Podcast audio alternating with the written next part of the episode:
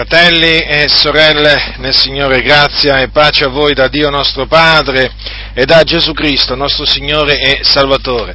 L'Apostolo Paolo ci ha lasciato scritto nel, nella sua epistola ai Romani queste parole. Or vi esorto, fratelli, tenete d'occhio quelli che fomentano le dissensioni gli scandali contro l'insegnamento che avete ricevuto e ritiratevi da loro poiché quei tali non servono al nostro Signore Gesù Cristo, ma al proprio ventre, e con dolce e lusinghiero parlare seducono il cuore dei semplici. Ebbene, uno di questi che appunto eh, con, dol- con dolce e lusinghiero parlare seduce, uno di quelli che appunto con questo parlare dolce e lusinghiero seduce il cuore dei semplici, si chiama Rick Warren. Ed è di lui appunto che vi voglio parlare, delle sue menzogne dei suoi diabolici piani, per mettervi in guardia da questo predicatore americano che ha fatto breccia anche in Italia, o meglio è penetrato anche in Italia, perché anche in, anche in Italia, come in tante altre nazioni del mondo, sono stati tradotti i suoi libri e naturalmente i libri vengono usati per eh, veicolare le proprie idee, diffondere le proprie idee. Se le proprie idee sono, diciamo, bibliche, è chiaro che il lettore ne avrà, ne avrà beneficio, ma se le idee sono perverse, sono storte, se queste idee sono idee eretiche, è evidente che coloro che li leggeranno saranno infettati da queste eresie. Ora, siccome è penetrato anche qui in Italia, Dunque eh, ho ritenuto opportuno confermarvi a voce quello che ho già scritto e quindi di guardarvi da questo, da questo predicatore. Chi è Rick Warren? È il fondatore di una delle chiese più grandi degli Stati Uniti, si chiama la Saddleback Community Church, di una località eh, che è situata in California, precisamente Lake Forest. Questa comunità è veramente una delle più grandi, leggevo che eh, conta circa 20.000, 20.000 membri, dunque stiamo parlando eh, diciamo, di, una, di, una, grande comunità evangelica, eh? evangelica affiliata alla Convenzione Battista del Sud, quindi di matrice battista questa comunità. Uh, la, vi ricordo che la Convenzione Battista del Sud in America conta milioni di membri, eh? è una delle più grandi denominazioni evangeliche in America. E questa comunità di Rick Warren, di cui lui è pastore, è una chiesa molto eh, mondana. Basta andare su YouTube e eh, diciamo, mettere appunto il nome di questa comunità e vedrete appunto cosa viene, cosa viene fuori, quali video vengono, vengono fuori. Ora, ed una delle concupiscenze mondane che eh, usa questa comunità per, eh, per, attirare le masse, perché loro naturalmente sono eh, preoccupati di diciamo, attirare le masse, ehm, è la musica rock. La musica rock, perché per Warren dovete sapere non esiste la musica cristiana, ci sono solo testi cristiani, quindi praticamente ogni musica va bene per, ehm, per lodare il Signore e come vedremo non è affatto così. Ora, come vi dicevo prima, eh, i suoi libri sono stati tradotti in italiano, a dire la verità solo due, almeno per quanto è mia conoscenza, e in italiano portano questi titoli, La Chiesa condotta da propositi e, e poi La vita con uno scopo, questi sono i titoli in italiano, vi risparmio i titoli in inglese, e entrambi questi libri sono stati pubblicati dalla casa editrice Publielim che eh, appartiene alle chiese Elim in Italia, che sono appunto una delle denominazioni pentecostali eh, presenti sul territorio italiano. Peraltro queste, queste chiese Elim hanno, loro, hanno, avuto la loro origine in Inghilterra, in Inghilterra è là praticamente loro, il loro quartiere generale e comunque sono adesso anche, sono adesso anche in Italia. E questi libri di, di Rick Warren contengono parecchie menzogne, in effetti in effetti eh, non, vanno, non, vanno, né tradotti né letti, vanno bruciati. Questa è la fine che, biso- che diciamo, bisogna riservare a questi libri. Sono libri che, eh, il, cui scopo, il, cui scopo, è quello di ingannare le anime, di corromperle, di allontanarle dalla parola, dalla parola di Dio, allontanarle dai sentieri dai sentieri retti, ma sapete, siccome che eh, i libri di Rick Warren, eh, diciamo, eh, tirano nel senso sul mercato, è evidente che fanno comodo, fanno comodo a chi vuole fare soldi. E dunque ecco che appunto sono arrivati pure i libri di questo seduttore in lingua italiana. E, ehm, Rick Warren è considerato uno dei predicatori più influenti che esistono in questi ultimi anni sulla faccia della terra, ed è vero, in effetti ha influenzato molte chiese, peraltro anche tante chiese pentecostali e udite udite anche le assemblee di Dio eh, degli Stati Uniti, perché dovete sapere, appunto ci, ci, ritornerò poi brevemente su questo, dovete sapere che Rick Warren è un intimo amico di eh, George Wood, che è appunto il presidente delle assemblee di Dio eh, degli Stati eh, Uniti, molto, molto mh, diciamo, eh, molto rispettato osannato direi in mezzo alle assemblee di Dio eh, degli Stati Uniti, diciamo in una grande parte di questa grande denominazione pentecostale americana. Naturalmente anche lì ci sono fratelli in mezzo alle assemblee di Dio americane che non se ne stanno con le mani in mano ma combattono appunto eh, il diffondersi dell'ideologia perversa ed eretica di Rick Warren però pare che sulla maggioranza Rick Warren abbia, abbia, fatto presa, sia fatto presa sul Presidente, considerate voi un po', l'hanno fatto anche parlare ad un, ad un loro eh, diciamo, convegno, convegno, generale, diciamo, la, loro, la, loro la loro più importante riunione annuale e l'hanno fatto pure parlare a lui, sì, dal pulpito. Ci sono, diciamo, è tutto documentato in internet, quindi qua non ci stiamo inventando niente, lungi da noi dall'inventarci mh, mm, alcunché, come appunto invece alcuni ci accusano di fare. Non ci inventiamo nulla, è tutto documentato, è tutto visionabile in internet e quindi basta che voi andate su YouTube e potete eh, appunto ehm, verificare quello, quello che vi ho detto.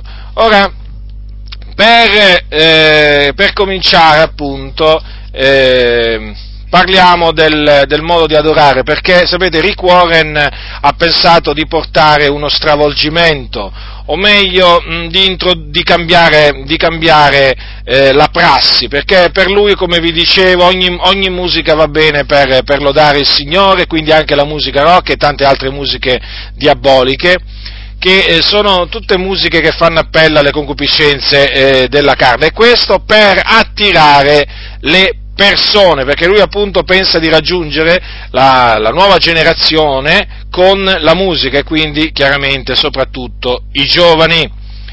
E lui a questo proposito ha detto anche che eh, ha esortato a modificare i termini arcaici presenti eh, nei cantici e, e, ha esortato a usare la corale in una maniera contemporanea. E naturalmente mm, ribadisco per capire che cosa lui vuole dire basta andare diciamo, a visionare alcuni, eh, alcuni, video messi dalla comunità di mm, Rick Warren sul, mm, eh, su YouTube. Ora ehm, una cosa da tenere bene a mente eh, è questa a riguardo della musica perché sapete ancora, alcuni questo non lo hanno, eh, non lo hanno capito. La musica, alcuni dicono che, che è neutrale, ma non è così. Ho già dimostrato ampiamente che la musica non è neutrale.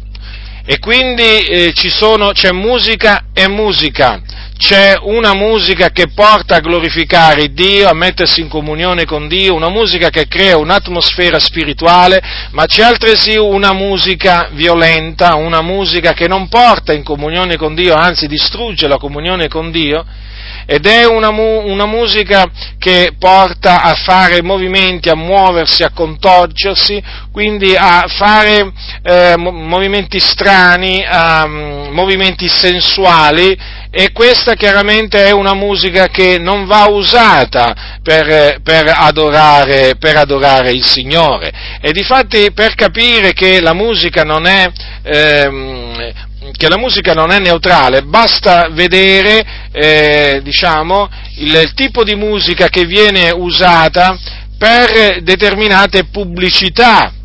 Eh, è chiaro che per, eh, per, pubblicizzare un prodotto eh, viene usato un certo tipo di musica, per pubblicizzare un altro prodotto viene usata un altro tipo di musica, non lo stesso tipo di musica, perché la musica appunto deve creare l'atmosfera giusta per pubblicizzare un determinato prodotto, ma queste sono cose diciamo che si possono, si possono riscontrare tranquillamente, però alcuni preferiscono non non, eh, non, badare, non, badare, a questo perché sono ostinati, perché nel, per esempio nel mondo cinematografico lo sanno tutti, lo sanno tutti che eh, ogni scena ha bisogno di un certo tipo di musica, è chiaro che ci vuole la musica adatta a, un a una determinata scena, perché? Perché deve creare, deve, deve creare una certa atmosfera.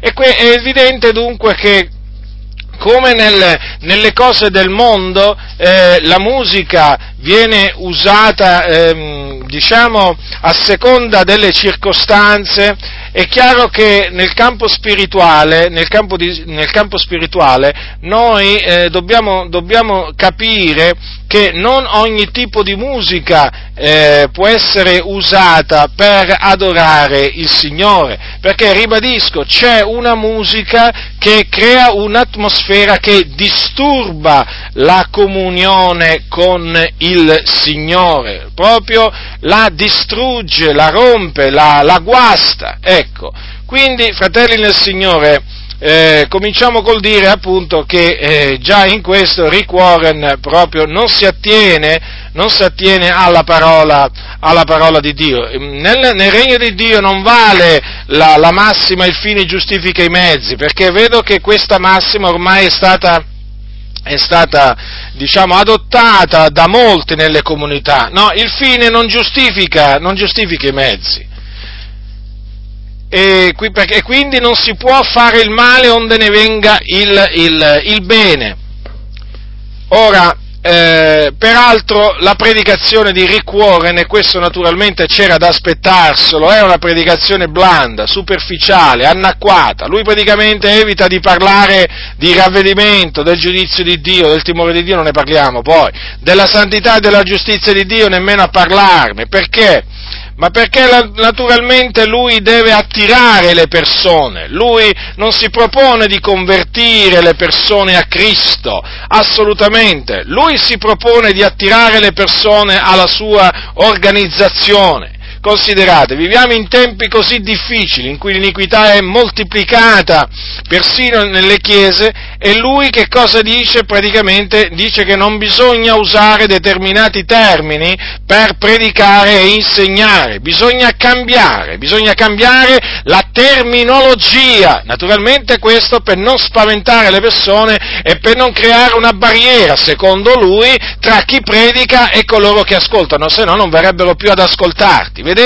Queste sono tutte strategie diaboliche che provengono dal serpente antico che purtroppo questo uomo diffonde e molti le hanno accettate anche tra i pentecostali. Perché? Perché oggi appunto si accetta tutto quello che viene presentato da uno che si dice predicatore. Oggi non esiste la, la sana abitudine di vagliare, di esaminare quello che uno dice alla luce delle scritture, no, si accetta a prescindere, non importa, tanto parla di Gesù, va bene, accettiamolo, mettiamolo appunto, inseriamolo nostre, nella nostra agenda, eh, portiamolo nelle nostre comunità e quindi se è un personaggio famoso, peraltro, perché no? Voglio dire, ha un nome e quindi eh, portiamo le persone a seguire, a seguire, quello che dice questo uomo. Ecco che quindi nelle comunità eh, è penetrata la, e penetrarla, diciamo, questa ideologia perversa eh, di Rick Warren. È evidente che anche in questo, eh, questo Rick Warren costituisce un grande pericolo, perché la Sacra Scrittura ci comanda non cambiare terminologia. La parola di Dio vivente e permanente non cambia nel corso dei secoli, rimane immutata e quindi noi dobbiamo usarla così come la troviamo scritta.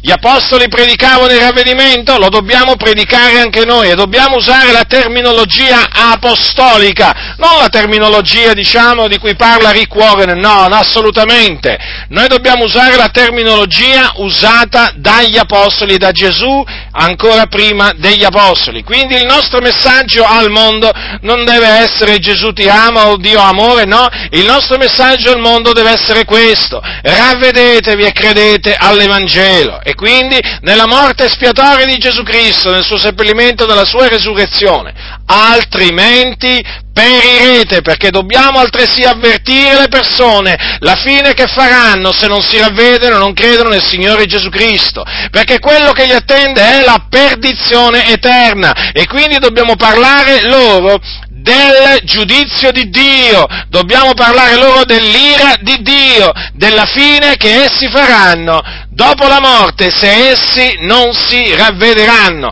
E quindi dobbiamo parlare loro di quel luogo chiamato inferno, che è situato nel cuore della terra, dove arde un fuoco non attizzato da mano d'uomo e dove c'è un tormento, dove le anime piangono e stridono i denti. Ecco, questo è il messaggio che noi dobbiamo usare quando eh, diciamo, parliamo alle persone del mondo. Dobbiamo parlare loro come la Bibbia parla dobbiamo attenerci scrupolosamente a quello che dice la Bibbia. Paolo diceva a Timoteo, attieniti al modello delle sane parole che udisti da me. Quindi se c'è un modello sano di parole è quello dell'Apostolo Paolo e a quello bisogna fare del continuo riferimento, oggi come tra cent'anni, appunto se ci saranno ancora cento anni. Comprendete? Attenzione, non fatevi ingannare da quelli che vi vogliono far cambiare terminologia, sia nei canti cantici e sia appunto nelle predicazioni. Usate la terminologia biblica.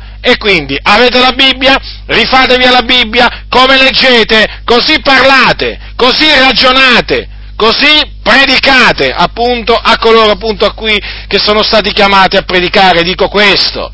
E dunque Massima attenzione, fratelli nel Signore, perché ci sono eh, molti che vogliono che voi, invece di conformarvi alla parola di Dio, alla Sacra Scrittura, vogliono che voi vi conformiate al mondo e, e quindi anche nel modo di parlare vogliono che voi vi conformiate al mondo. No, al mondo non ci si deve conformare nemmeno nel modo di parlare. Noi dobbiamo parlare come parlavano Gesù, come parlavano gli apostoli. Non piacerà a molti, non ci interessa. Noi dobbiamo parlare in questa maniera. Il modello delle sane parole noi, a cui noi dobbiamo fare riferimento è nella Bibbia. E seguendo questo modello, attenendoci a questo modello, non sbaglieremo e appunto continueremo a piacere al Signore. Quindi nessuno vi seduca. È chiaro che eh, perché appunto Rick Warren chiaramente parla in questa maniera? Perché lui sa bene che predicando in una certa maniera le persone si spaventano, le persone non si sentono attirate al locale di culto, comprendete? Perché se sanno che appunto un predicatore eh, predica il ravvedimento, il giudizio di Dio e poi naturalmente avverte dall'inferno e poi predica la santità, la giustizia di Dio, è chiaro, è chiaro che le persone sentendo questo alcuni si spaventeranno e quindi non verranno. E loro hanno paura che le persone si spaventano, capito? E quindi appunto non vogliono che si predichi come predicavano gli apostoli, ma a noi non interessa niente di questa gente corrotta e malvagia, noi vogliamo attenerci a quello che dice la parola di Dio. Poi peraltro Rick predica un, una teologia dell'autostima, praticamente lui quando predica il suo obiettivo qual è? lui che cosa si propone di fare? Di fare sentire importanti le persone. E quindi che cosa gli dice? Che qualunque siano i loro interessi, la loro, la loro, le loro occupazioni, loro possono usare questi loro interessi e occupazioni alla gloria di Dio. Perché loro sono graditi a Dio e Dio appunto gli fa un sorriso, no? Vedete, Quindi lui in questa maniera, io l'ho, segui, l'ho studiato, diciamo, attentamente a ricuore, vi posso dire che è un seduttore, un cianciatore, uno dei tanti che praticamente scorazza in mezzo alle comunità, uno di quelli che veramente dovrebbero essere cacciati dalle comunità, non invitati dalle comunità, ma cacciati, prima esortati, esortati e poi cacciati. Queste persone non devono stare in mezzo al gregge, in mezzo alle pecore del Signore, purtroppo però ci sono quelli che li invitano in mezzo alle pecore. Vedete, lui praticamente in questa maniera, con questo messaggio, fa apparire persino dei lavori, degli interessi che proprio non hanno niente, niente di, di, cristiano, eh, che appunto eh, sono, che vanno contro la parola di Dio, cioè li fa apparire, li fa apparire come delle cose gradite agli occhi di Dio, quando queste cose violano la legge di Dio. Eh, è tremendo, è tremendo. Il messaggio suo praticamente qual è? Che tu puoi diventare cristiano senza rinunciare di conformarti al mondo e alle sue concupiscenze, capito? Cioè, si può diventare cristiani per questa gente, cioè, o meglio, ci si può mettere a seguito di Cristo, eh, senza necessariamente rinunciare alle mondane concupiscenze. Comprendete? Questo è un altro, è un'altra dottrina, questa è una dottrina che non ha niente a che fare con la dottrina di Dio che appunto esorta alla santità nella condotta, in tutta la nostra condotta, per piacere a Dio. Ma di questa, diciamo, santità Ricuore non ne vuole assolutamente sentire e meno che meno parlare. Ora, qui noi non dobbiamo predicare alle persone l'autostima, la teologia dell'autostima, un po' come fa, faceva, face, faceva, o fa comunque ancora quell'altro impostore seduttore, quell'altro Schuller, là, il fondatore della, della, della cattedrale di cristallo che gli è andato in fallimento e che hanno dovuto, hanno dovuto venderla peraltro anche alla, mi pare alla diocesi della Chiesa Cattolica Romana. Qui non dobbiamo predicare agli uomini eh, l'autostima, noi dobbiamo predicare, dobbiamo predicare eh, la parola di Dio. E predicare la parola di Dio significa predicare la sana dottrina e dunque esortare nella sana dottrina, esortare il popolo di Dio a santificarsi, il che significa a rinunziare alle concupiscenze mondane per vivere in questo mondo temperatamente, piamente e giustamente. Questa è la dottrina da predicare. Chi non predica questa dottrina è un cianciatore da lui vi dovete guardare. Ora, poi peraltro naturalmente non poteva essere altrimenti Ricuoren, chiaramente lui sbandiera sempre il non giudicate, no? il comandamento di non giudicate e anche lui è chiaro che lo interpreta, lo interpreta a suo comodo perché chiaramente siccome che lui peraltro lui vuole mettere tutti assieme, no? musulmani, cristiani, ehm, ebrei, eh, buddisti, insomma lui vuole diciamo unire un po' gli uomini di tutte le religioni, è chiaro che lui deve interpretare questo non giudicate, no? in, maniera tale, eh, in maniera tale da, ehm, diciamo, non creare, non creare, nessun turbamento nel suo, nel suo, diciamo, nei suoi piani. E lui praticamente dice che non bisogna, non bisogna giudicare. Lui dice in un punto, Dio ci avverte ripetutamente di non criticare, di non fare paragoni o di non giudicarci l'un l'altro. Ogni qualvolta io giudico un altro credente, accadono istantaneamente quattro cose. Perdo comunione con Dio, dispiego il mio orgoglio, pongo me stesso per essere giudicato da Dio e danneggio la comunione della Chiesa. Ecco che cosa dice questo seduttore. È evidente che questo non ha capito proprio niente, non ha capito proprio niente, eh, perché, eh, perché, la parola del Signore ci autorizza a giudicare, ci, ci autorizza a giudicare con giusto giudizio. Siamo chiamati dunque a esprimere dei giudizi, ma dei giudizi giusti. Si possono fondare dei giudizi giusti quando appunto li si fonda sulla, sulla parola del Signore.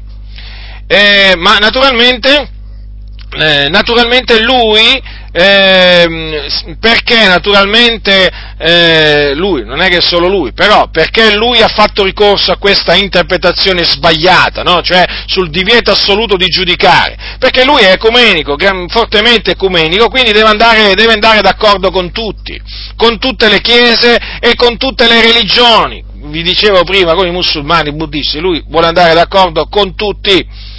E, eh, ecco perché lui ha affermato, per esempio, che è tempo che la Chiesa sia conosciuta per quello che sostiene e non per quello contro cui essa è contro. Vi dice qualcosa questa frase? Eh? Quante volte ci è stato detto? Eh? Quante volte ci è stato detto? Ma invece di confutare, invece di confutare, perché non pensate a predicare la parola? Eh? Ma sapete, ormai la, la, la, l'ideologia di Ricuore è parecchio diffusa, eh? Certo, c'era anche prima che arrivasse Ricuore, eh? non è che l'ha inventata lui. Comunque, lui certamente l'ha contribuito a diffonderla maggiormente. Ora, vedete, la Chiesa, fratelli nel Signore, non deve essere conosciuta solo per quello che sostiene, ma anche per quello contro, contro, cui, ciò, contro cui, essa si, eh, diciamo, si schiera. Perché, vedete, gli apostoli, gli apostoli, noi li conosciamo non solamente per quello che essi sostenevano, ma anche per quello contro cui essi erano contro, no? Quando noi diciamo l'Apostolo Paolo era contro, per esempio, una determinata cosa, lo diciamo perché? Perché lui naturalmente si è schierato contro quella determinata cosa e troviamo appunto questo suo schieramento no? nella parola del Signore.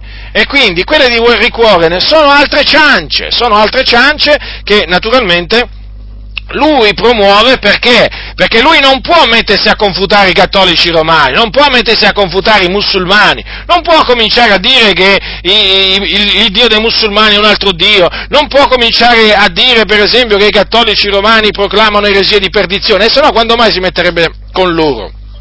No? a fare appunto quello che lui ha deciso, ha, deciso, di fare. Ecco perché, vedete fratelli del Signore, molti ci, dicono, molti ci dicono ma voi non dovete giudicare, ma pensate, eh, ma pensate a predicare la parola di Dio, perché molti, molti vogliono andare d'accordo con tutti e non si vogliono fare nemici per motivi interessati, spesso sono anche motivi economici e allora quindi chiaramente a loro non hanno nessun interesse interesse a confutare, a predicare contro determinate, ehm, determinate cose, cioè contro le false dottrine. È chiaro, perché se no naturalmente rovinerebbero l'amicizia con i loro alleati, perché altrimenti naturalmente si guasterebbe questa alleanza tra loro e altri, chiaramente, e così via, andrebbero, ci andrebbero di mezzo poi naturalmente anche i loro interessi commerciali, economici, finanziari e così via.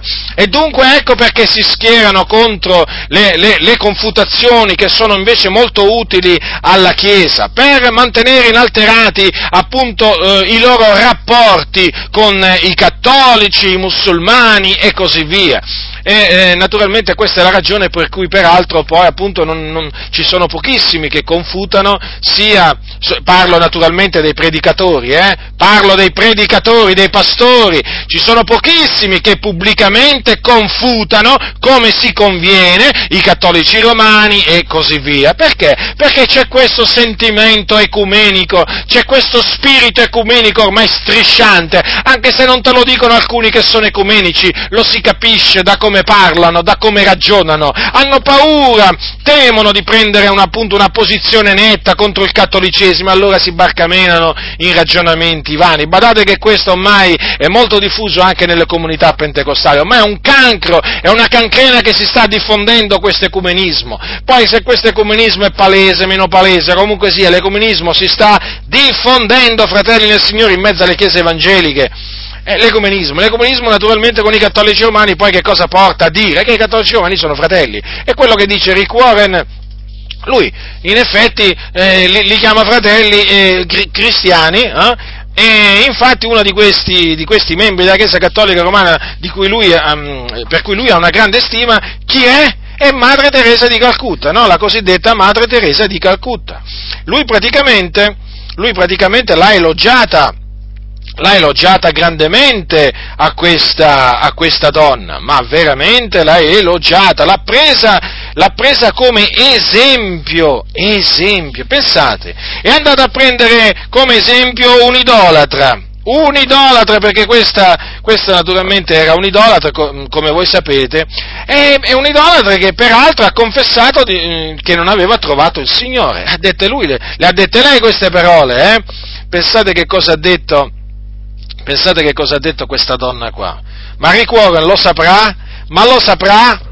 Ma comunque, quando anche l'avesse saputo, a lui non gli è interessato eh, proprio niente. Praticamente questa donna ha affermato, cioè è morta, voi sapete, no? Teresa di Calcutta, ma ha affermato, quando era ancora in vita, che di non sentire la presenza di Dio né nel suo cuore né nell'Eucarestia voi sapete comunque chiaramente ha detto nell'Eucaristia perché, perché la Chiesa Cattolica Romana afferma che appunto che quando avviene, che, diciamo, quando avviene la, eh, la, la, consacrazione no, dell'ostia, lì avviene la transustanziazione e quindi naturalmente l'ostia diventa il, il, il, vero corpo, il vero corpo del, del, Signore Gesù Cristo, come anche il vino diventa il vero sangue, quindi anche divinità e quindi appunto lei parlava in questa maniera perché bisogna considerare da quale punto di vista lei parlava.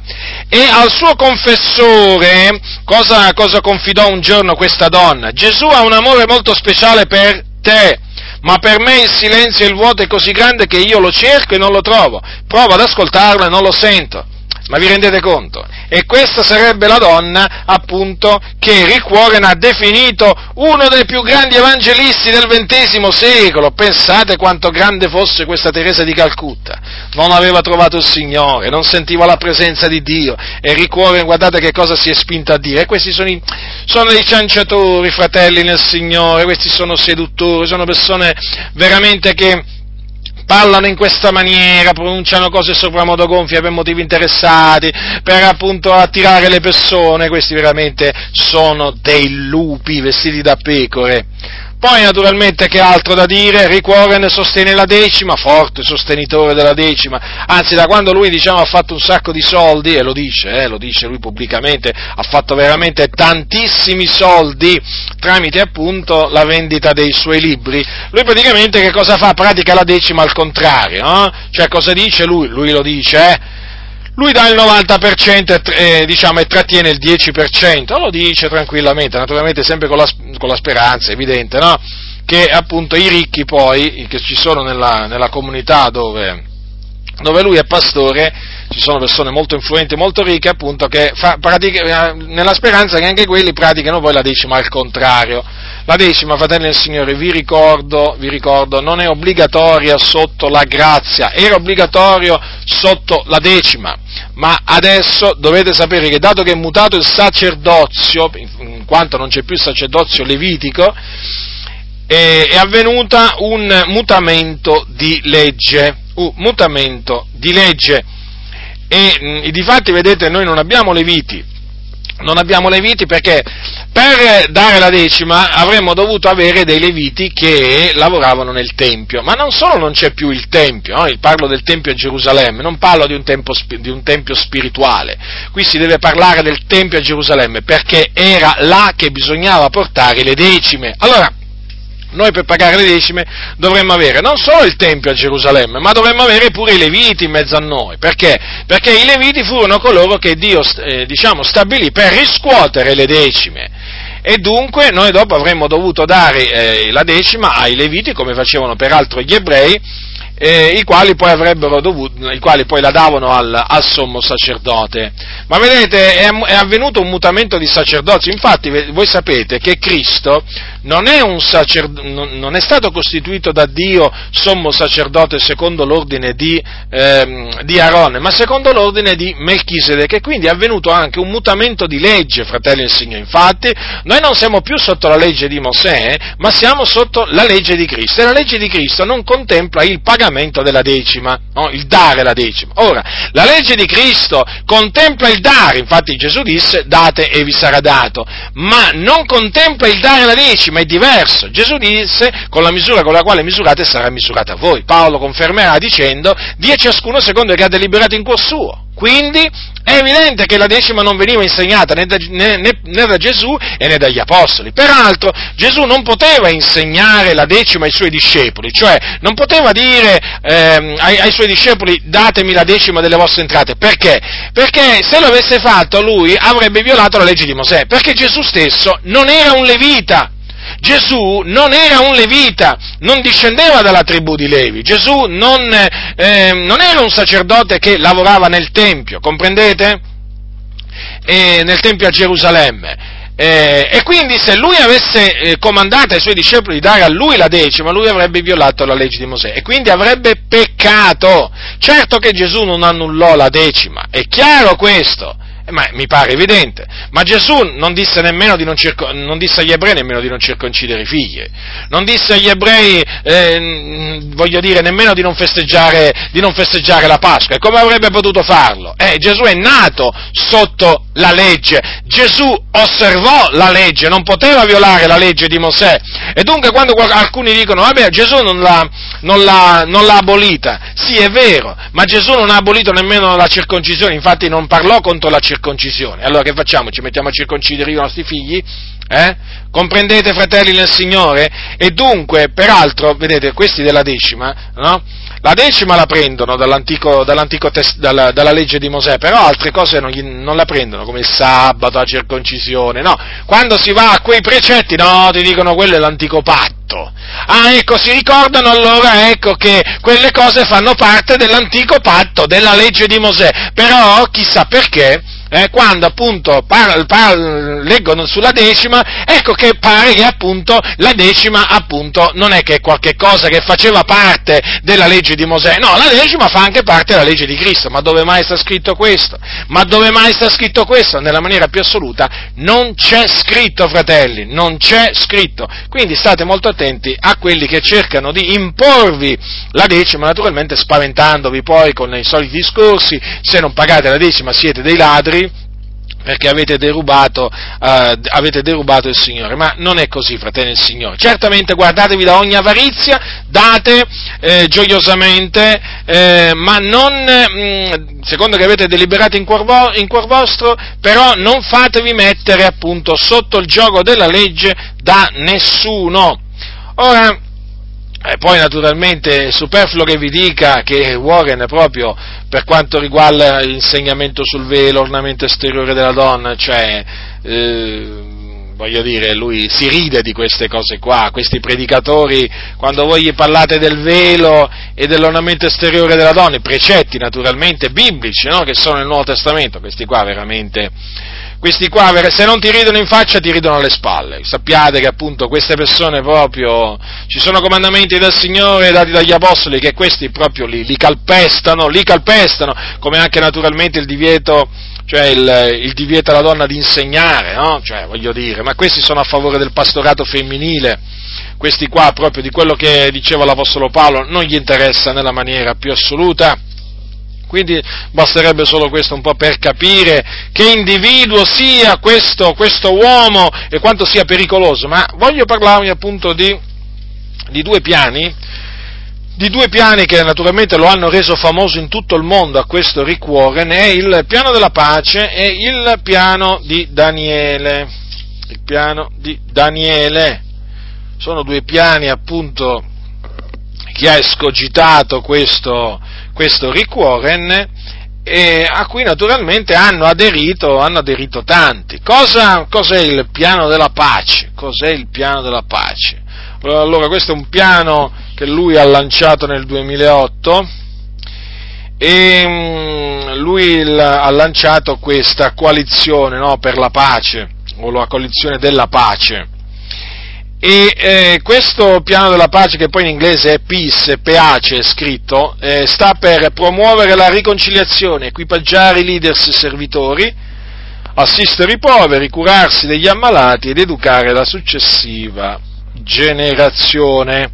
Lui praticamente che cosa si è inventato? Si è inventata una coalizione internazionale, quindi un'alleanza e di questa, di questa, coalizione fanno parte chiese, quindi denominazioni, peraltro badate che a questo Global Peace, eh, a, questo, a, questa coalizione della pace, hanno dato l'assenso a questo piano anche, anche, anche importanti esponenti delle assemblee di Dio degli Stati Uniti. Prestate molta attenzione voi membri delle Adi, eh? prestate molta attenzione.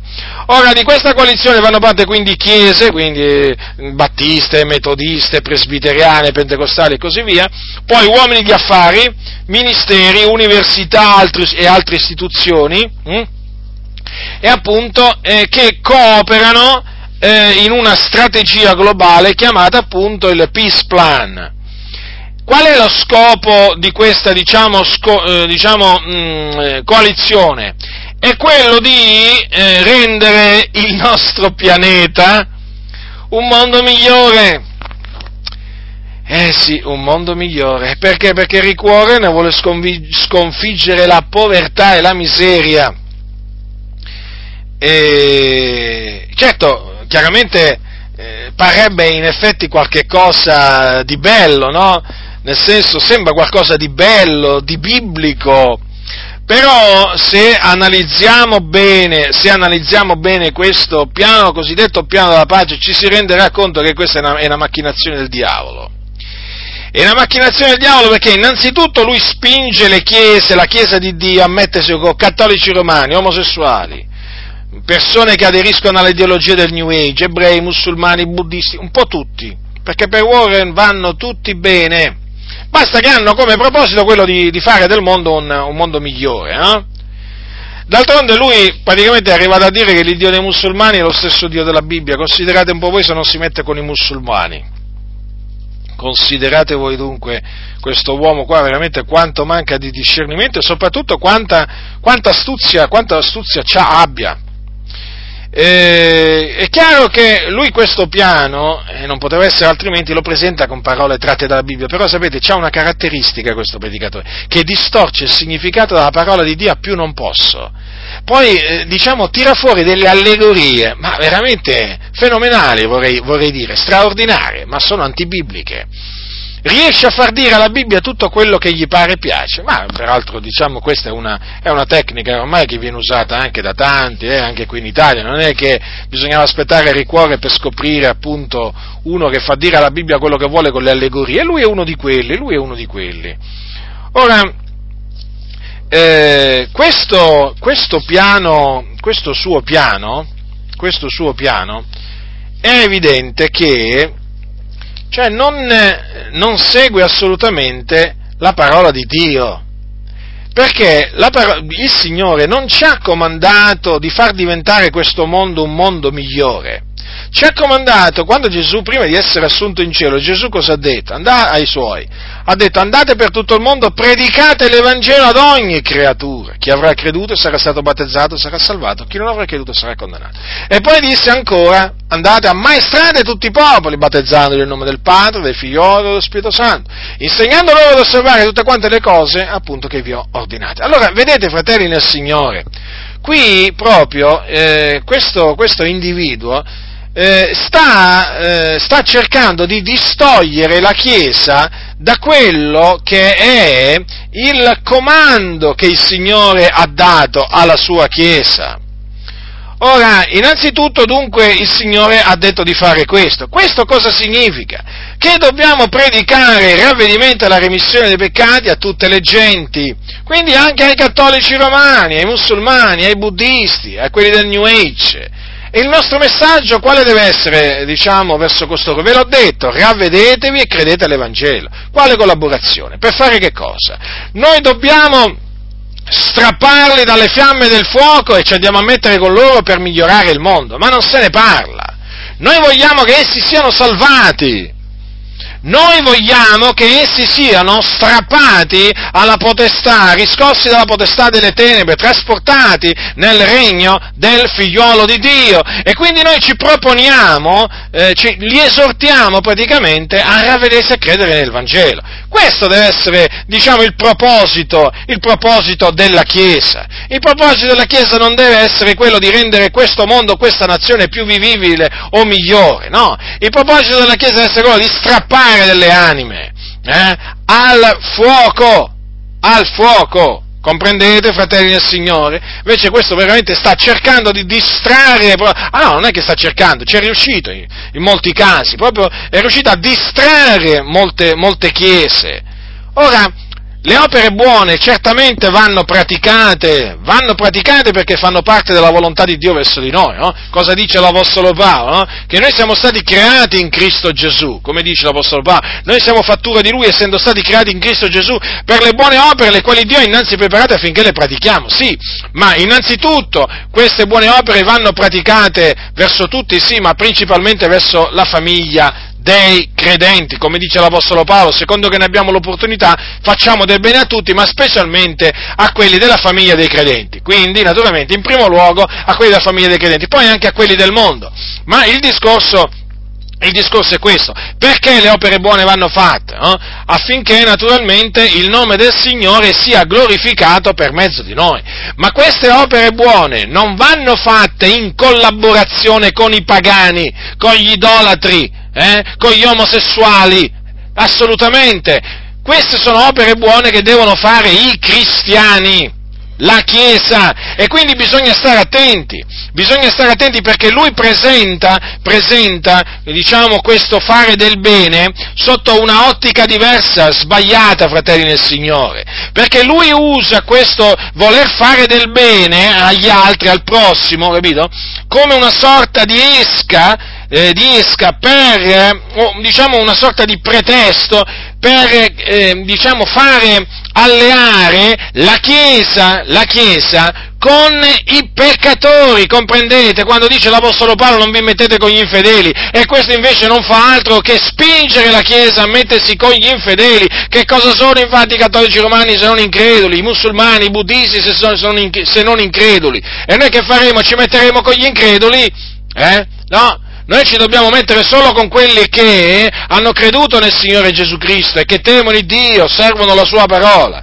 Vedete dunque? E poi lui naturalmente, e poi lui naturalmente che cosa tira fuori? La trasformazione di questo mondo in un mondo migliore, no? Dove regna la giustizia, la pace, aspettando il ritorno di Gesù. Oh, sembra tutto bello, ma fratelli il Signore è falso, perché da nessuna parte noi siamo chiamati a cercare di migliorare il mondo. Per, sapete perché? Anzi, Anzi, noi ci aspettiamo che il mondo peggiora, non che il, il mondo migliora, e di fatto il mondo sta peggiorando, ma lo dicono persone, le, persino le persone del mondo. Ma perché? Perché naturalmente noi ci aspettiamo che il mondo peggiori? Ma semplice, perché la Bibbia dice che le cose peggioreranno. Quando Gesù disse l'iniquità sarà moltiplicata, la carità dei più no, si raffredderà, che cosa ha voluto dire? Che prima, che, che prima del suo ritorno il mondo sarà migliore? Eh? O che la Chiesa sarà migliore? Ma non è assolutamente così. L'iniquità sarà moltiplicata e di fatto l'iniquità è moltiplicata, è molto più oggi di quanto lo era vent'anni fa. Tu tutti gli sforzi che sono stati fatti anche dagli stati, anche diciamo dalle onlus, metteteci tutti, da tutte le organizzazioni umanitarie, non sono riuscite a trasformare questo mondo in un mondo migliore, perché lo sapete molto bene che la malvagità impera, l'ingiustizia pure. Ma questo perché? Perché questo è l'adempimento di quello che ha detto il Signore. Ci saranno carestie, terremoti, ma come può essere un mondo migliore? Le guerre, queste ci saranno fino al ritorno del Signore Gesù e quindi non ci potrà essere un mondo migliore. Che faremo? Ci metteremo contro la parola di Dio, cercheremo di modificare quello che Dio ha stabilito. Ribadisco, le opere buone vanno fatte, il Signore naturalmente le crea le opere buone, le circostanze affinché la Chiesa, la sua Chiesa faccia del bene, ma la Chiesa assolutamente non si deve proporre di trasformare il mondo, perché non ci riuscirà, fratelli nel Signore, non ci riuscirà. La trasformazione di questo mondo avverrà quando Gesù ritornerà, quando allora noi regneremo con Cristo sulla terra durante appunto il regno messianico che durerà mille anni. Allora sì, allora sì che potremo parlare di un mondo trasformato. Allora sì, certamente Cristo regnerà sulla terra, ma non prima di allora, fratelli nel Signore. Vedete? Quindi che, a che cosa diciamo proclama questo ricuore? Non è altro che la teologia del dominio. Quindi praticamente lui che, cosa, eh, lui che cosa, cerca di fare? No? Cerca di, di, fare tutto quello che fanno i dominionisti, no? sono chiamati così. Praticamente lui dice noi dobbiamo preparare un mondo migliore in vista del ritorno di Gesù, o, o meglio, dobbiamo instaurare, perché questa poi è la teologia del dominio, il regno di Dio sulla terra. No? Così quando Gesù arriva noi glielo porgiamo comprendete? Quale, diciamo, teologia diabolica eh, è questa? E naturalmente in questa maniera la Chiesa viene distratta, viene distratta, certo che viene distratta, viene sviata viene sviata, fratelli, fratelli del Signore. Quindi la Chiesa non deve procacciare nessuna riforma sociale, nessun piano mondiale di pace, come appunto diciamo vorrebbe, vorrebbe Rick, Rick, Warren, perché tutto ciò, guardate fratelli del Signore, che porta ad illudersi, ad illudersi, non solo ad illudersi, ma anche a illudere gli altri. Considerate la storia, considerate la storia, fratelli del Signore, vi renderete conto che le cose, le cose sono sempre peggiorate e stanno peggiorando, sì, proprio sotto i nostri occhi stanno peggiorando. E poi ecco arrivano questi cianciatori, trasformiamo il mondo, rendiamolo più vivibile, eh, rendiamolo un mondo giusto, senza la povertà, ma se Gesù ha detto che i poveri li, se- li avrete sempre, eh? e quando volete appunto potete fare loro del bene, evidentemente fino a che, eh, diciamo, fino a che Gesù non ritornerà, i poveri ci saranno sempre, fratelli Signore, la povertà non sarà sconfitta, non sarà sconfitta perché tutto questo fa parte del piano di Dio, ma certamente se dipendesse da me, eh, certamente farei di tutto naturalmente per sconfiggere la povertà, ma so che appunto non mi posso impegnare in una battaglia che è persa sin dal principio, non posso mettermi a dire sconfiggerò la povertà quando so che non è così, facciamo il bene ai poveri certamente, ma tanto lo sappiamo che la povertà non riusciremo a sconfiggerla, che ci mettiamo, vado a chiamare il presidente americano, poi, poi contatto quello italiano, e poi contatto, diciamo, la Lega Araba, e poi contatto, chi contatto ancora? Voglio dire quello russo, gli dico, senti, mettiamoci assieme, cerchiamo appunto eh, di, di, sconfiggere la miseria nel mondo, l'ingiustizia, ma questo veramente, ma questa diventa veramente una battaglia inutile, persa dal principio. Infatti Rick Warren si è appunto inoltrato, si è inoltrato appunto su questa strada, che veramente non sta facendo altro che illudere, illudere molte, molte, molte chiese, Tempo perso, fratelli nel Signore, tempo perso, energie perse, ma poi con chi ci andiamo a mettere? Ma con chi ci andiamo a mettere per trasformare il mondo? Con gli omosessuali? Eh? Ma se gli omosessuali si devono ravedere mi vado a mettere con gli omosessuali, ma se i musulmani si devono ravedere mi vado a mettere con i musulmani, ma veramente, questo sta portando uno stravolgimento, sta veramente mettendo sottosopra... Eh, le, le, chiese questo ricuorano, per quello che vi dico state molto attenti, fratelli nel Signore, state molto attenti perché questa ideologia è penetrata persino in tante chiese pentecostali, persino nelle assemblee di Dio, pensate un po' voi. Eh? Ora veniamo all'altro, veniamo all'altro piano, all'altro piano che ha scogitato questo, questo, questo tizio, il piano di Daniele. Eh? È, e il piano di Daniele, sì, e lui questo l'ha lanciato nel 2011. Eh? Praticamente questo, si, questo, piano di Daniele consiste in un percorso di 52 settimane eh? per raggiungere, come dice lui, un tipo di vita salutare. Eh? Ma la cosa, la cosa che, diciamo, che eh, diciamo, lascia veramente sconcertati oltremodo è che lui praticamente ha fatto ideare questo piano a degli esperti, e che esperti! Chi sono questi esperti? Beh, ci sono i nomi pubblici, quindi Mark. Iman, mm. Daniel Amen e Mehmet Oz, chiaramente eh, a qualcuno questi nomi non diranno niente, però sono molto conosciuti in America, sono molto conosciuti negli ambienti esoterici, sono molto conosciuti negli ambienti del New Age. Voi direte come? Andate a reclutare, a reclutare collaboratori tra, eh, tra, quelli del New Age? Ma certo, Rick Warren va dappertutto, va dappertutto, si è messo veramente nei, casson, nei cassonetti del, dell'immondizia e lui veramente è andato a prendere tutto quello che gli serviva veramente nell'immondizia di questo mondo. E quando andate sul, sul, sul, suo sito e praticamente andate nella sezione dedicata a questo piano di Daniele, sapete cosa leggete? Lo, diciamo, leggete queste parole, no? naturalmente in lingua inglese io le ho tradotte. Che belle parole, ascoltate. Non volete sentirvi meglio, essere più forti, pensare più chiaramente e apparire migliori tra un anno a partire da oggi? È la vostra scelta. Avete capito? La pubblicità, no? Questa è una pubblicità di questo piano di Daniele che naturalmente include anche una dieta per far, perdere, per far perdere peso, perché sapete uno dei problemi più grandi che c'è diciamo, nella nostra società è l'obesità. E allora cosa fanno alcuni predicatori? Sa che faccio? Adesso mi invento un piano, no? una dieta, una dieta naturalmente la propongo e così gli faccio vedere che in tot giorni perderanno tot chili e, e così via. No? Basterebbe veramente che uno fosse temperato, basterebbe che uno digiunasse, eh? voglio dire... Ehm, eh, di tanto in tanto, voglio dire, e questo contribuirebbe sicuramente a farlo, a farlo, stare, a farlo stare, meglio, eh? a farlo stare meglio. Ma sapete, questi qua si devono inventare una dieta, naturalmente in questa dieta poi ci sono delle prescrizioni, no? Non mangiare questo, non mangiare quest'altro, e poi il regno di Dio, ecco, comincia a, eh, comincia a consistere in vivande e bevande, quello che, mai, quello che non deve mai diventare. Noi dobbiamo essere temperati in ogni cosa, possiamo mangiare di tutto, però dobbiamo essere temperati in ogni cosa. Eh, però naturalmente lui è chiaro, deve attirare le persone, quindi si è inventato pure il piano di Daniele, questo diciamo piano dietetico. E comunque vi stavo dicendo appunto che quello che lascia sconcertati è che lui ha fatto ricorso a questi, a questi qua, a questi qua, a questi individui qui, no, di cui appunto vi ho menzionato i nomi. E perché lascia sconcertati questa cosa?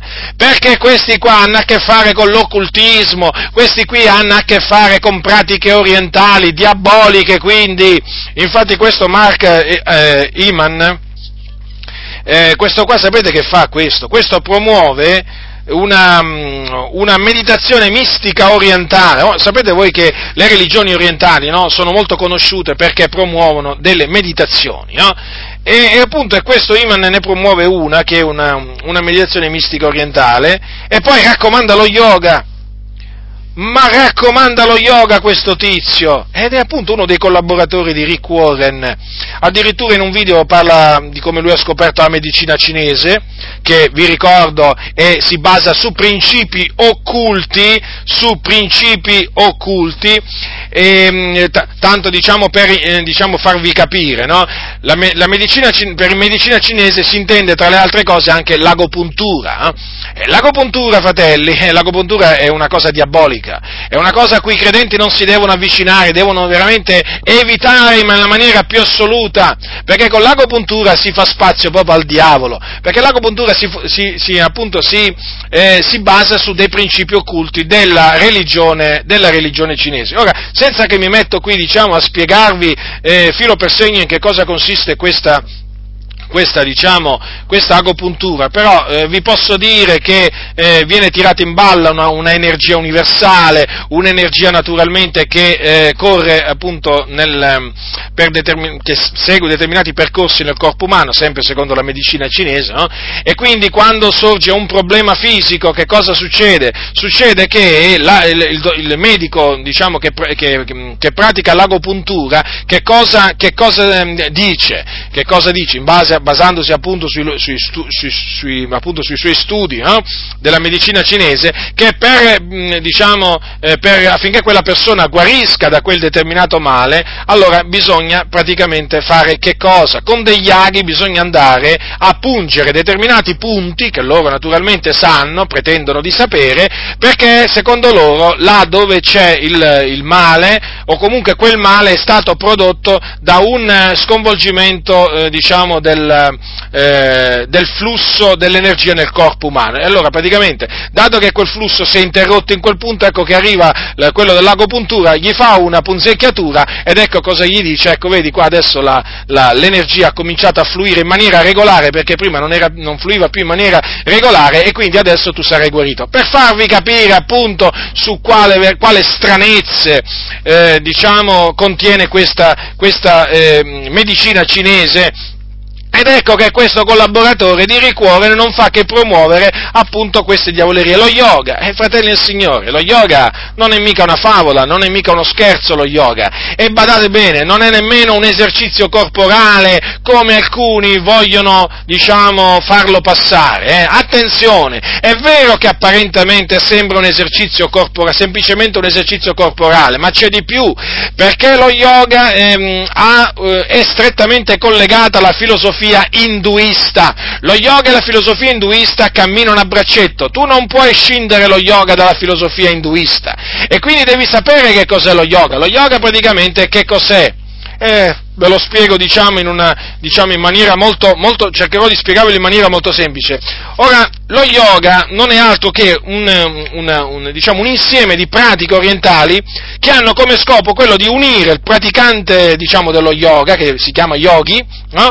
con la realtà ultima con l'assoluto che nell'induismo porta il nome di Brahman, eh, che viene anche chiamato Dio, ma non è l'Iddio della Bibbia, sono demoni, sono demoni, eh, non, eh, non, pensate che qui abbiamo a che fare con l'Iddio della Bibbia, assolutamente, qui siamo nel paganesimo proprio, lo yoga fa parte del paganesimo, è una pratica pagana che non ha niente a che fare con la parola di Dio.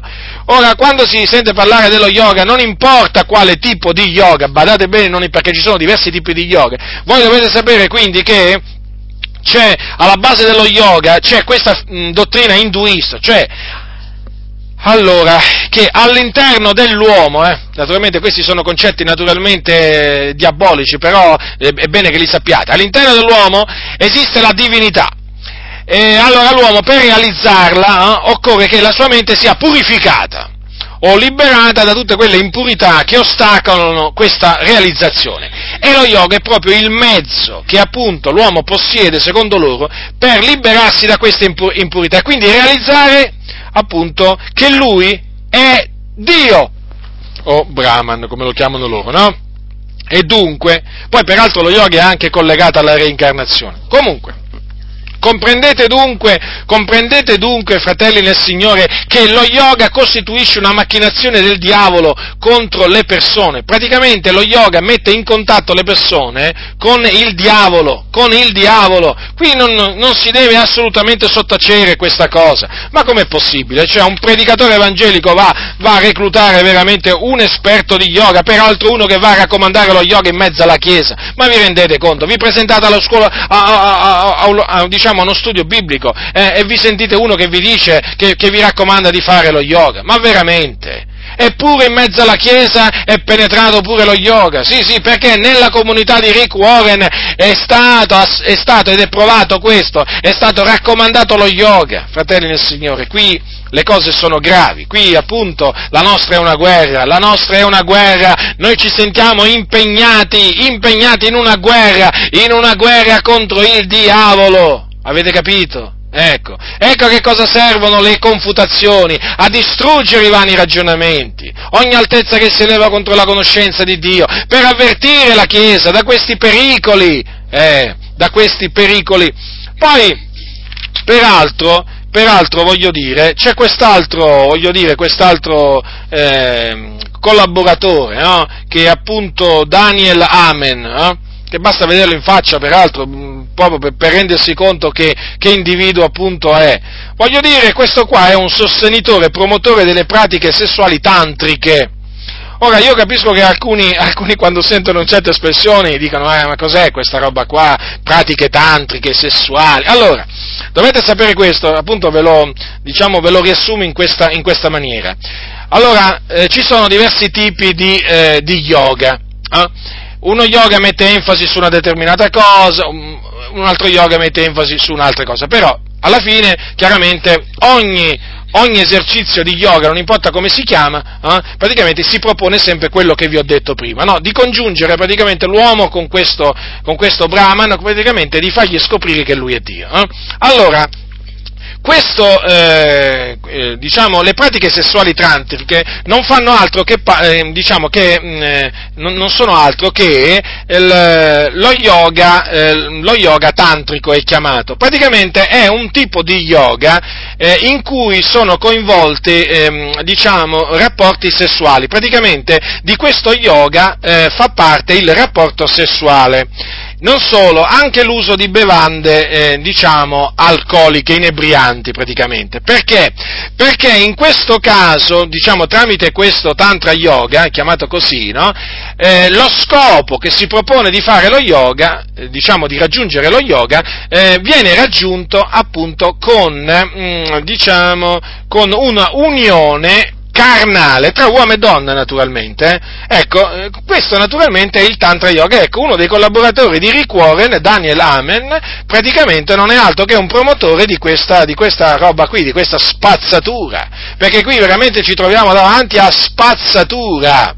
Poi peraltro vi voglio ricordare, vi voglio ricordare che qualsiasi tipo di yoga, qualsiasi tipo di yoga, prati- eh, fare lo yoga significa aprire proprio le porte al diavolo e anche a possessioni demoniache, perché eh, perché um, arriva, naturalmente, sapete, lo yoga è formato da diverse posture fisiche, poi naturalmente anche da un, certa, da un, da un certo, come si dice, modo anche di respirare e così via, eh? ma dovete sapere, dovete sapere che lo, c'è una, mh, mm, eh, diciamo, c'è una, dice, una condizione nello yoga che si raggiunge, che si chiama kundalini, eh, che è veramente spaventosa, spaventosa, e non è altro che una, eh, diciamo, possessione possessione demoniaca. Ora, quelli che promuovono lo yoga, praticamente gli yogi, loro la spiegano in un'altra maniera, però si tratta di possessione demoniaca. Praticamente è una sorta di, potente, eh, di, di potenza latente nella, nella, persona che loro dicono si risveglia appunto seguendo loro, le loro regole. E quando appunto si manifesta la Kundalini, guardate fratelli del Signore, lì ci sono i demoni che si manifestano, che prendono possesso proprio di colui che pratica lo yoga. Ecco perché vi dico che questo piano di Rick Warren è diabolico, perché non fa altro che, non fa, lui non ha fatto altro che reclutare persone, persone che seguono principi occulti, che seguono pratiche occulte e quindi sono molto pericolose, molto pericolose. Se volete, se volete diciamo, rendervi conto da voi stessi che cos'è la Kundalini, andate su YouTube, mettete Kundalini con la K davanti eh, e poi vi renderete rendete conto che cosa vedrete? Che cosa vedrete? Sono, guardate, co- scene che, che, fanno spaventare, eh? vi avverto, ci sono alcuni video che fanno veramente, letteralmente, rabbrividire, perché appunto si tratta di possessione demoniaca, qui appunto non si scherza, quando ci sono di mezzo queste pratiche orientali, fratelli nel Signore, non importa come si chiamano, meditazione trascendentale, yoga e così via, voi dovete sapere che tramite quelle pratiche orientali si fa spazio al diavolo e la Bibbia dice non fate spazio al diavolo. E dunque voglio dire, ma voglio dire, andate a reclutare questo Daniel Amen che appunto anche lui veramente è, diciamo, promuove diciamo, un, un, lo yoga praticamente perché appunto è, una, è un è una forma di yoga, il tantra yoga. E poi ecco che arriva poi anche quell'altro, Mehmet Oz, eccolo, quest'altro, diciamo, eh, quest'altro collaboratore, diciamo, eh, di Rick Warren. Questo qui proprio è un, eh, che, mm, è proprio, lui ha detto di essere ehm, ispirato, attenzione, da chi?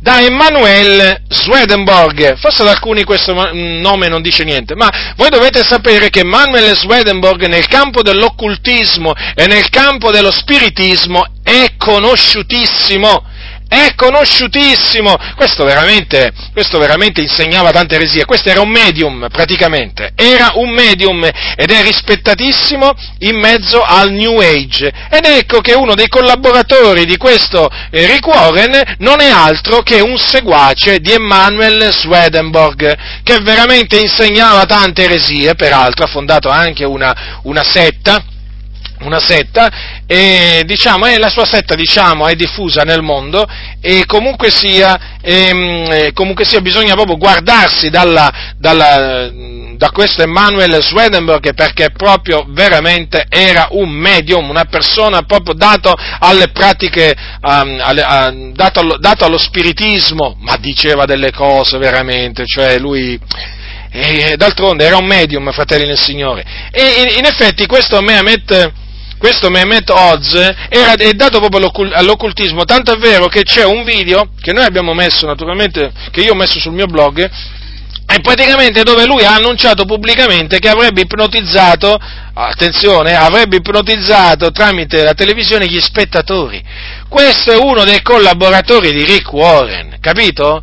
Cioè promette praticamente di ipnotizzare l'uditorio, ma vi rendete conto? Avete presente come si chiama là, quel mago là famoso italiano, Giuca Scasella forse, adesso se non ricordo male il suo nome, no? Quelli, sapete questi qua che ipnotizzano, no? Le folle. Ecco, una, una roba del genere, una persona del genere. Ed ecco che ce lo, lo, ce lo ritroviamo qua, voglio dire, con, con Rick Warren. E naturalmente pure nelle chiese arriva sotto sotto, eh, arriva sotto sotto naturalmente l'ideologia l'ideologia, l'ideologia diabolica, l'ideologia occulta che poi si nasconde dietro questo, diciamo, piano di Daniele, perché dietro questo piano di Daniele non si nasconde altro che, diciamo, la, una filosofia occulta, occulta perché è stato ideato da persone date all'occultismo, che stimano l'occultismo. Comprendete, fratelli del Signore, perché qui veramente non bisogna sottovalutare, eh? ecco perché vi dicevo che veramente Ricuore va cacciato via, va cacciato via, va cacciato via. Ora, vi stavo dicendo prima che eh, appunto nella comunità di, di Ricuore viene raccomandato lo yoga, infatti c'è una testimonianza, c'è una testimonianza di una certa Jennifer eh, Pekic che praticamente si è recata ad un seminario, li chiamano i seminari della salute, no? Questo Ricuore organizza questi seminari del, della salute, sono veramente pieni di persone, sono frequentatissimi e in, in, quel seminario parlarono questo Iman, ehm, e, ah, eh, questo Amen e questo Oz. Ora, eh, lei racconta proprio che questo dottor eh, Iman, questo raccomandò lo yoga e la meditazione a tutti i presenti. Ma vi rendete conto? Cioè in una comunità evangelica, in una comunità evangelica questo è avvenuto. Questo non è avvenuto nella chiesa, se uno vorrebbe dire nella chiesa di Satana, no, è avvenuto in una comunità evangelica come se niente fosse, no? Arrivano questi, questi ministri del, del diavolo, eh? ecco, invitati da un predicatore, ed ecco che si mettono a suggerire alla chiesa, sicuramente lì ci saranno dei credenti, eh? Ecco che si mettono a suggerire di praticare la meditazione, che poi è quella trascendentale, quella orientale, no? Anche quella pericolosissima, perché anche quella cerca di mettere in contatto, eh, diciamo, chi fa la meditazione con una entità superiore, un'entità, diciamo, straniera che non è Dio. ed ecco che appunto eh, tramite appunto il lasciapassare di un pastore, ecco che entra nella chiesa lo yoga la meditazione trascendentale. E poi alcuni hanno ancora la sfacciataggine di dirci eh, eh, di non metterci a confutare. E certo, e certo. Ma vi rendete conto? Ci dicono di non metterci a confutare? Mm? E che cosa dovremmo fare dinanzi, dinanzi a, que, a, queste cose? Che cosa dovremmo fare? Starcene con le mani in mano? Eh? Vedere il diavolo, il serpente antico che seduce la Chiesa? Eh? Questi non hanno capito proprio niente, questi credenti, non hanno capito proprio niente. Loro non sanno cosa significa combattere, parlano di con buon combattimento, ma non sanno cos'è il buon combattimento, perché del buon combattimento, fratelli del Signore, fa parte pure la confutazione. Eh? Ma non, per, non, è che, non, è che, fa parte del buon combattimento perché lo dico io, ma perché lo dice la Sacra Scrittura e ve l'ho dimostrato tante volte. Dunque, fratelli, è evidente che qui ci si deve guardare da questo ricuore ci si deve guardare. Questo praticamente vuole trascinare la Chiesa a mettersi con gli infedeli, a mettersi con gli infedeli, fratelli. Vuole proprio trascinarli a partecipare a opere infruttuose delle tenebre. Cioè, vi rendete conto? E quindi bisogna guardarsi da costoro, bisogna guardarsi da ricuorene da tutti quelli che l'appoggiano e che hanno la sua stessa mentalità. Ora vi ho detto prima che lui è riuscito a penetrare persino nelle assemblee di Dio americane. Eh, dite, dite diciamo, non è una cosa da poco questa, eh? perché le assemblee di Dio USA sono, diciamo, una delle più grandi denominazioni pentecostali in America, eh? conta milioni di membri, eh? e c'è entrato proprio dalla porta d'entrata, eh? Eh, non è che c'è entrato dal tetto, eh? no, no, assolutamente, è stato fatto entrare proprio dal presidente di questa grande denominazione, George Wood, che so che in Italia ha grandi estimatori. Sì, sì, sì, nelle assemblee di Dio in Italia, naturalmente, no? Ebbene, ebbene, questo George Wood, eh, ci sono, diciamo, due video dove veramente in maniera affiatata abbraccia il suo amico Rick Warren, lo saluta caldamente, lo elogia, lo prende ad esempio, è sconcertante, semplicemente sconcertante. Quando ho scoperto questo, veramente sono rimasto sbigottito. Ho detto, ma com'è possibile? Pure le assemblee di Dio USA hanno fatto, hanno fatto spazio veramente a questo seduttore, a questo cianciatore. Anche le assemblee di Dio USA hanno dato, diciamo, la mano d'associazione a questo impostore, che non è altro Eh? eh sì, proprio così, proprio così, fratelli nel Signore. Eh? Non stiamo calunniando le assemblee di Dio USA, eh? Non, stiamo, non, le stiamo calunniando, non, stiamo, non ci stiamo inventando oh, una presunta collaborazione di Rick Warren con, con, le assemblee di Dio USA, no? È tutto documentato, è tutto davanti, diciamo, è, è davanti al mondo, voglio dire, lo possono vedere, lo possono vedere tutti fratelli nel Signore. E ehm, naturalmente, eh, quindi c'ha molti estimatori nell'Assemblea di Dio USA, e tra questi estimatori eh, c'è pure Alton Garrison. Ve lo ricordate Alton Garrison? Non potete non ricordarlo. Alton Garrison, praticamente noi circa due mesi prima che lui, diciamo, arrivasse qui a Fiuggi, perché è stato invitato a Fiuggi all'ultimo convegno, eh, raduno, gio, raduno, giovanile, lì il convegno di Fiuggi che si tiene ogni anno, noi due mesi prima naturalmente abbiamo fatto sapere chi era Alton Garrison Garrison, no? Perché le Adi non l'avevano fatto sapere, le Adi avevano fatto sapere solo, diciamo, quello che volevano loro, ma noi abbiamo voluto far sapere quello che voleva il Signore, che praticamente questo Alton Garrison non è altro che un estimatore di Rick Warren, e ho detto tutto, c'è bisogno di aggiungere alcunché, che cos'è che devo aggiungere? Basta che uno dice che Alton Garrison è un estimatore di Rick Warren e dice tutto. Vi rendete conto che hanno invitato l'Assemblea di Dio in Italia eh, a diciamo, predicare al raduno giovanile di Fiuggi? Eh? Praticamente un estimatore di Rick Warren.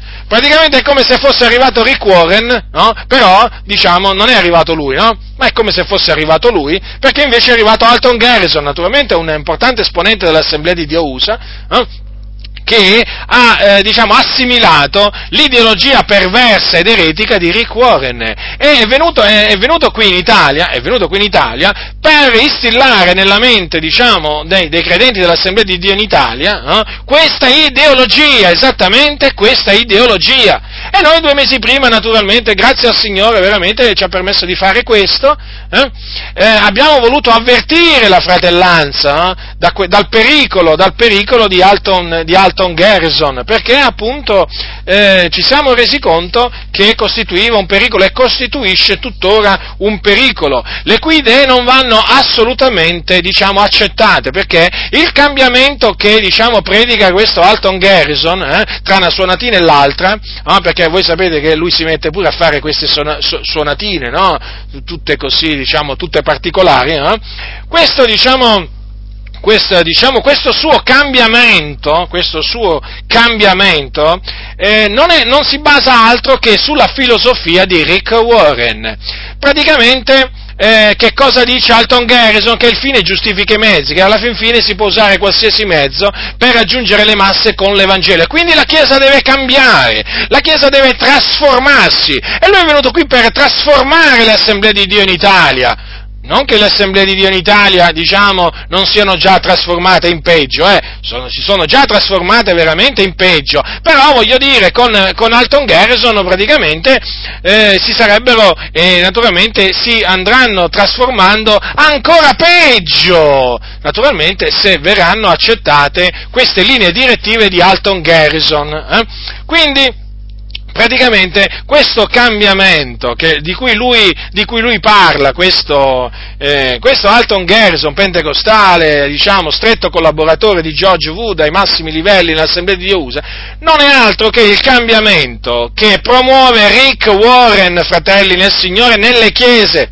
E quindi è un cambiamento in peggio, è un cambiamento non verso la santità di Dio, ma verso la corruzione. Questo Alton Garrison dell'Assemblea di Dio USA, infatti, non promuove altro che veramente frivolezze, mondanità, e basta andare a vedere su internet, fratelli, come al solito, abbiamo documentato tutto questo, eh? abbiamo documentato tutto questo perché noi, noi ci studiamo di documentare, di provare quello che diciamo, perché noi vogliamo dimostrare che non ci inventiamo nulla, quelli che si inventano le cose sono da qualche altra parte e voi sapete dove stanno. Quindi, vedete, fratelli del Signore, Rick Warren praticamente che, eh, è penetrato in Italia. Allora, tramite Publielim, loro non sono, diciamo, assemblee di Dio, ma sono, diciamo, sempre pentecostali, però, voglio dire, non sono, non sono assemblee di Dio in Italia. Eh? Quindi i libri tramite, ehm, tramite Publieri, però nelle Adi praticamente Rick Warren è penetrato tramite Alton Garrison e tramite i libri di Alton Garrison. Comprendete? Eh certo, adesso c'è stata la predicazione, no? Lì, la predicazione, chiamiamola così, la predicazione lì a, a Fiuggi, no? Poi vedremo, vedremo che cosa, diciamo, che cosa faranno, che cosa faranno, comunque sia dovete sapere che dove c'è Alton Garrison c'è Rick Warren, questo lo dovete sapere, fratelli del Signore, soprattutto voi che frequentate le chiese ali. Non vi illudete, non vi illudete, non vi illudete. Già, diciamo, vi siete illusi abbastanza. Dovete sapere appunto che quello che Alton Garrison si è proposto è quello di trasformare ancora in peggio le assemblee di unità e quindi le chiese, sia quelle grandi che quelle piccole, a questo non gli interessa. Soprattutto, naturalmente, il bersaglio principale, l'obiettivo principale sono i giovani sono i giovani. Infatti Alton Garrison non è un caso, non è un caso che si occupa proprio dei giovani. Lui, diciamo, lui eh, si sente predisposto a rivolgersi ai giovani. Capito? E io l'ho sentito predicare, diciamo, in lingua originale inglese e vi posso dire, vi posso dire che è una persona ignorante, è una persona che non conosce le scritture, è una persona che ci sa fare da questo punto di vista per ingannare le anime. Quindi dovete rigettarlo ad Alton Garrison, perché dovete sapere che rigettando Alton Garrison rigettate Rick Warren. Non vi preoccupate, opponetevi appunto alla linea Alton Garrison, che le, i dirigenti dell'Assemblea di Dio in Italia hanno invitato in Italia, perché l'hanno invitato loro, non l'abbiamo invitato noi. L'hanno invitato loro, noi non abbiamo fatto altro che mettere in guardia, mettervi in guardia appunto da una persona che loro hanno invitato e di cui peraltro molti pastori non sapevano nemmeno cosa insegnava. Vi rendete conto? Nelle Adi invitano, invitano certi predicatori senza nemmeno dire cosa, cosa, insegnano, cioè voglio dire, certe cose non gliele vanno a dire, certo, non è che mi potevo aspettare che andavano a mettere in guardia da Alton Garrison quelli che l'avevano invitato, sarebbe assurdo, no? Sarebbe stato assurdo aspettarsi, aspettarsi questo, ma evidentemente chi lo ha invitato sapeva molto bene che Alton Garrison, qual era l'ideologia di Alton Garrison, no? La mentalità, qual era il messaggio di Alton Garrison e che cosa si propone di fare Alton Garrison, che peraltro è riuscito a farlo in America, è riuscito a farlo in America. Andate a vedere, andate a vedere i video che noi abbiamo messo, diciamo, eh, comun- che hanno prodotto quelli della comunità, dove lui è stato pastore per molti anni. Andate, andate e poi vi renderete conto che cosa promuove Alton Garrison, eh? in che cosa consiste questo cambiamento. Questo cambiamento non è altro che un conformarsi al presente secolo malvagio. Eh, le cose stanno così, fratelli nel Signore, non stanno in un'altra maniera. Poi naturalmente noi dobbiamo passare sempre per i cattivi, per quelli che dividono le chiese e così via. Ma vedete, fratelli del Signore, quelli che dividono le chiese e i cattivi non siamo noi, avete capito chi sono? No? Ecco, per cui spero che l'abbiate capito, anzi, perché qui veramente veramente eh, stiamo esibendo così tante prove che non capirlo veramente è proprio da, da, insensati. Quindi state molto attenti, state molto attenti, perché gli stessi danni che Rick Warren ha portato nelle assemblee di Dio in America, guardate che eh, questi stessi danni li porterà pure in Italia se eh, in quelle comunità dove si farà spazio appunto alla sua ideologia. Non importa se è una chiesa Adi, non importa se è una chiesa delle Elim o una chiesa apostolica in Italia o diciamo o della parola della grazia, non importa. Voi dovete sapere che dove arriva la, la, diciamo, dove arriva la dottrina di Rick Warren, eh, le cose peggiorano. Quindi se sono messe male peggiorano se sono messe, messe, se sono messe bene, peggiorano, quindi dovete sapere che le cose peggioreranno, deterioreranno, la Chiesa si corromperà ulteriormente, come se la corruzione che c'è già non bastasse. Quindi io vi ho messo in guardia da Rick Warren e naturalmente eh, anche da coloro, da coloro, che approvano, eh, diciamo, eh, eh Rick Warren ho fatto, ho fatto, il mio dovere, fratelli del Signore, perché non voglio poi che un giorno mi si dica ma tu non ci avevi avvertito, ma non ci avevi detto niente, no? Come non avevi saputo niente? Ho saputo. Quindi nel momento in cui io sono venuto a sapere tutto ciò, è chiaro che non me lo sono tenuto per me, ma l'ho voluto comunicare anche a voi, affinché voi sappiate con chi avete a che fare. Dovete saperlo, fratelli perché vedete ci sono quelli che, non, che non vogliono che voi sappiate con chi avete a che fare, invece noi vogliamo che voi sappiate con chi avete a che fare, avete a che fare con impostori, con seduttori, con ribelli, con dei cianciatori, avete capito? Ma avete capito che questi vi, posso, vi, vogliono portare lontano dalle diritte vie del Signore, dalla via santa? Ma lo avete capito? Ma io spero veramente che lo comprendiate. Sono diventato vostro nemico dicendovi la verità. Ma guardate, anche se fossi diventato vostro nemico, però guardate, sappiate questo, sono contento perché lo sono diventato dicendovi la verità. E non lusingandovi, e non dicendovi menzogne, ma dicendovi la verità. E la verità che vi ho detto ha il potere di rendervi liberi liberi. Le menzogne invece che gli altri vi dicono hanno il potere di tenervi incatenati. Quindi scegliete, cosa volete scegliere? La verità o le menzogne? Volete scegliere le menzogne di Rick Warren? Peggio per voi. Comunque sia, vi dico questo, scegliete la verità. Abbracciate la verità, ve ne troverete bene. Rigettate le favole di Rick Warren, di Alton Garrison. Rigettate veramente il, i, loro, i, loro, vani ragionamenti e ve ne troverete bene, e ve ne troverete bene, fratelli nel Signore. Non importa a quale comunità voi apparteniate, ve ne troverete bene, perché sapete, vi metterete a rigettare le cose storte, le cose perverse e invece rimanete attaccati a quello che dice la Sacra Scrittura, a quello che dice la parola del Signore, che è una lampada al nostro piede, una luce, una luce sul nostro sentiero. Seguendo la parola del Signore non ci smarriremo giammai, perché è una lampada ardente, eh? è una lampada splendente in un luogo oscuro. In questo mondo oscuro, in questo mondo di tenebre, abbiamo veramente una lampada, veramente che ci illumina, che rischiara il nostro cammino questa è la sacra scrittura e quindi se vuoi camminare nella luce, fratello o sorella, devi farti illuminare dalla parola del Signore. Non puoi veramente soffocarla la parola del Signore, perché se tu soffochi la parola di Dio non avrai più luce e ti metterai a camminare nelle tenebre. Se rigetti la parola di Dio per fare spazio a Alton Garrison, a Rick Warren, ti metterai a camminare nelle tenebre e ne avrai del male, ne avrai molto del male perché costoro veramente hanno adulterato la parola di Dio, l'hanno falsificata, hanno contorto il significato della sacra, della, della, della scrittura. E quindi non possono, non possono fare altro che farti camminare nelle tenebre. E quindi, fratelli nel Signore, io vi ho avvertiti ancora per l'ennesima volta, mi studierò di farlo fino alla fine, fino a che il Signore veramente mi darà veramente vita, io mi studierò di avvertirvi. Quando verrò a sapere di un pericolo, io vi avvertirò perché mio dovere farlo e Dio mi ha chiamato a questo e quindi lo voglio fare. Oggi vi ho avvertito da Rick Warren, domani vedremo con l'aiuto del Signore da chi altro avvertirvi. Comunque ritenete, fratelli, nel Signore questo avvertimento perché qui ci troviamo veramente in mezzo ad una guerra, qui ci troviamo in mezzo ad una guerra, fratelli nel Signore. Io lo vado ribadendo oramai, lo vado gridando. Perché le cose stanno così, fratelli nel Signore. Qua c'è uno scontro tra la luce e le tenebre, eh? tra coloro che si vogliono santificare e quelli che si vogliono corrompere, tra coloro che vogliono attenersi alla parola di Dio e quelli che si vogliono attenere alle favole, quelli tra quelli che hanno l'orecchio attento alla parola di Dio e quelli invece che hanno rivolto il loro orecchio veramente alle favole, alle favole, alle favole profane. Comprendete dunque? Qui veramente è uno scontro, è uno scontro, è uno scontro che ormai naturalmente va avanti ormai da, da, da secoli, eh? non è che qui adesso diciamo che sta avvenendo qualcosa di nuovo perché non c'è niente di nuovo sotto il sole, ciò che è già stato prima.